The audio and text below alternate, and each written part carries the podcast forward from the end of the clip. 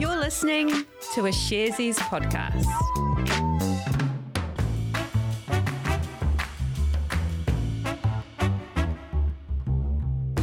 Tēnā tātou katoa, it's Thursday, the 9th of December. This is Recap made for you by Sharesies. Sharesies is a wealth development platform where our purpose is to create financial empowerment for everyone. Oh, here it comes. It's the disclaimer. Investing involves risk. You aren't guaranteed to make money and you might lose the money you started with. Any information we provide is general only and current at the time. If you're looking for help with your investment choices, we recommend talking to a licensed financial advice provider. G'day there, Alice. Hey Jose, how are you today? Very good. I had a lovely uh, leftover salad and salmon uh, salad. Yeah, it was lovely. Ooh, that was- sounds great. It was real mint. And I enjoyed it. I enjoyed every single second of it, I have to say. Uh, enough of my lunch updates, though. Uh, recently, Alice, we've been monitoring the emergence of the COVID 19 Omicron variant, which has caused a few up and downs in the share markets over the past two weeks. I wonder if, if you have any updates on that.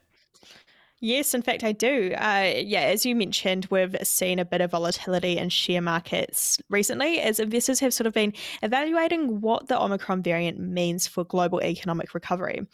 Well, US markets have actually risen for the past three days in a row uh, as investors seem to have like shaken off some of their concerns. But the latest on this is uh, actually from some of the vaccine makers who reported on the effectiveness of their vaccine against this variant. Ah, interesting. So, what was that? Uh, so, Pfizer and BioNTech, which are two publicly listed biopharmaceutical companies that developed a COVID 19 vaccine together, they announced on Wednesday that three doses of their vaccine looks like it will be an effective defense against the Omicron variant. Oh, really? So, what were the details behind that?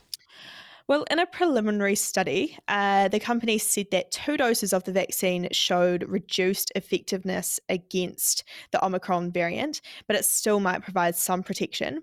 Meanwhile, the company said that three doses of the vaccine provides a similar level of protection to what uh, two doses do against the other COVID 19 variants. So, in a joint statement from the two companies, Pfizer's CEO Albert Bourla, he said, uh, although two doses of the vaccine may still offer protection against severe disease caused by the Omicron strain, it's clear from this these preliminary data that protection is improved with a third dose of our vaccine. No, it sounds like three times the charm. But you said that this is all preliminary data? Yes, the companies noted that this is early stage data and that they'll continue to collect more lab data and evaluate the real world effectiveness uh, to assess and confirm the protection against Omicron. The companies also said that they're continuing to develop a variant specific vaccine for Omicron and expect to have this available by March in the event that an adapted vaccine is needed. In the meantime, though, Bourla said that, quote, ensuring as many people as possible are fully vaccinated with the first two dose series and a booster remains the best course of action to prevent the spread of COVID 19. And finally, Alice, with both of these companies being publicly listed, how did their share prices react to this news? Uh, so Pfizer's share price closed down at 0.6% for the day on Wednesday, while BioNTech was down around 3.6%. Awesome. Thank you very much for the update, Alice. Uh, let's bring it closer to home now with some news of a pretty big acquisition. EBOS Group says it has entered into a deal to buy the medical device distributor Life Healthcare for over a billion dollars. Mm, interesting. So before we go a bit deeper, what's the background on EBOS? Yeah, EBOS actually started in Christchurch back in 1922 as a company selling lamps for horse-drawn carriages.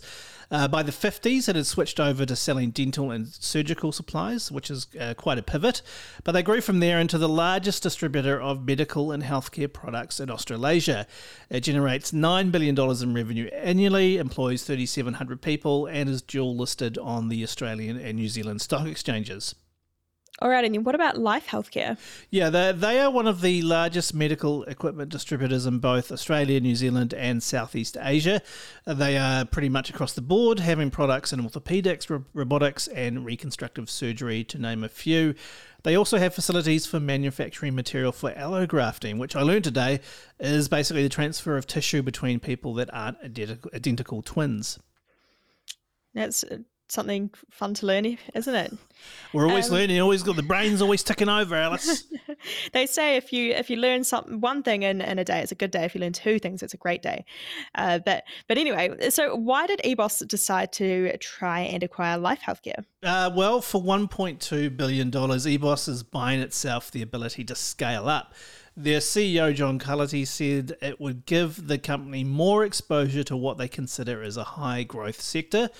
But the deal also includes 51% of Life Healthcare's Asian subsidiary Transmedic. So it gives EBOS what Cullity called a measured entry into the Southeast Asia market. Uh, note that the deal also comes with a pathway to buy the rest of Transmedic in the future. And were there any other details from the announcement today? The deal is to be funded by a mixture of uh, retail share offer and share placement, a debt facility of 56, uh, five, sorry, 568 million dollars, and the issuing of new shares to Life uh, Healthcare Management. Uh, EBOS also gave a quick update on its performance. They reported a 11% increase in revenue over the first four months of the financial year and a 14% increase in net profit. But what else has been happening out there today, Alice? Uh, well, I have some news from Pacific Edge today. Ah, Pacific Edge, which we have talked about before on Recap. That's the Dunedin based cancer diagnostics company listed on the New Zealand Stock Exchange. Not only that, but just a couple of months ago, Pacific Edge also listed on the Australian Securities Exchange. Uh, so it's now a dual listed company. So, what's Pacific Edge's news today? Well, the company announced this morning that it's reached its first sizable commercial agreement in Australia. Now, as a reminder for how Pacific Edge's business model operates, it has a product suite called CX Bladder, uh, which is a range of tests for bladder cancer. Now, Pacific Edge will sign agreements with healthcare providers, uh, their customers, for these healthcare providers to use CX Bladder products on their patients. Mm, thanks for that explainer, Alice. So, tell me more about this latest deal for Pacific Edge. The deal is with Northern Health, which is a major provider of healthcare and hospital services in Melbourne. Uh, specifically, it provides healthcare services to suburbs in the northern part of the city. And Pacific Edge says its urology needs are similar in size to those of Canterbury's DHB. Now, how the deal will work is that initially, urologists at Northern Health will use Pacific Edge's CX Bladder Monitor product. And once that's been implemented, uh, the service will be extended to also use uh, Pacific Edge's CX Bladder Triage product. Mm, and what did uh, Pacific Edge have to say about the, the deal? CEO David Darling said uh, that this agreement in Australia is another in market validation of CX Bladder's clinical utility in a large healthcare network. Uh, he also added that Pacific Edge is working with a number of institutional healthcare organisations in Australia and is focused on transitioning them from user programs into commercial agreements. And finally, what happened to Pacific Edge's share price after this news was announced? Uh, on the NZX, at the time of recording, it was up about 1.5% for the day. Awesome. Thank you very much, Alice.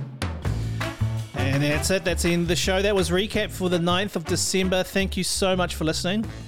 And don't forget about our 100th episode giveaway.